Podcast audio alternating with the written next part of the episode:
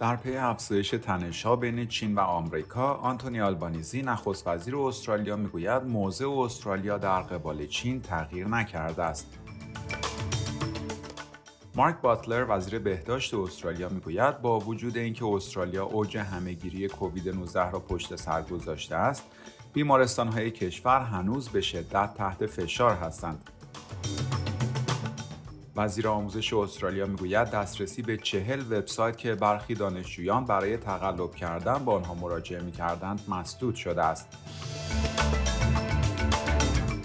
درود بر شما شنوندگان گرامی. این پادکست خبری امروز جمعه 5 آگوست 2022 رادیو SBS فارسی است که من مهدی قلیزاده اون رو تقدیم حضورتون می‌کنم. آنتونی آلبانیزی نخست وزیر استرالیا می‌گوید استرالیا همچنان مصمم به حفظ وضعیت موجود در قبال چین است اما از منافع و ارزش‌های ملی دفاع خواهد کرد. در پی سفر نانسی پلوسی رئیس مجلس نمایندگان آمریکا به تایوان چین در یک مانور نظامی در نزدیکی تایوان دهها موشک پرتاب کرده است. رسانه های دولتی چین اعلام کردند که آمریکا متحمل عواقب ناشی از این سفر خانم پلوسی به تایوان خواهد شد.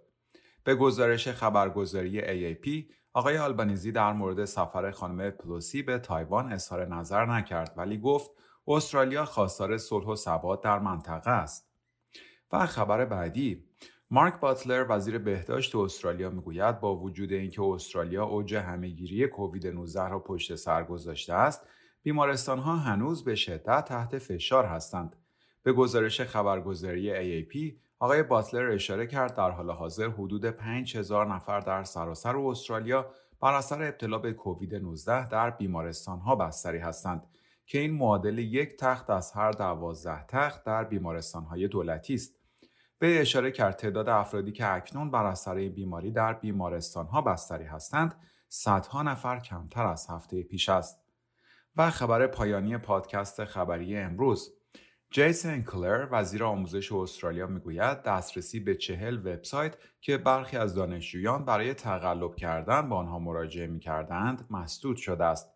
به گزارش خبرگزاری AAP دانشجویان در استرالیا حدود 450 هزار بار در ماه به این وبسایت ها مراجعه داشتند.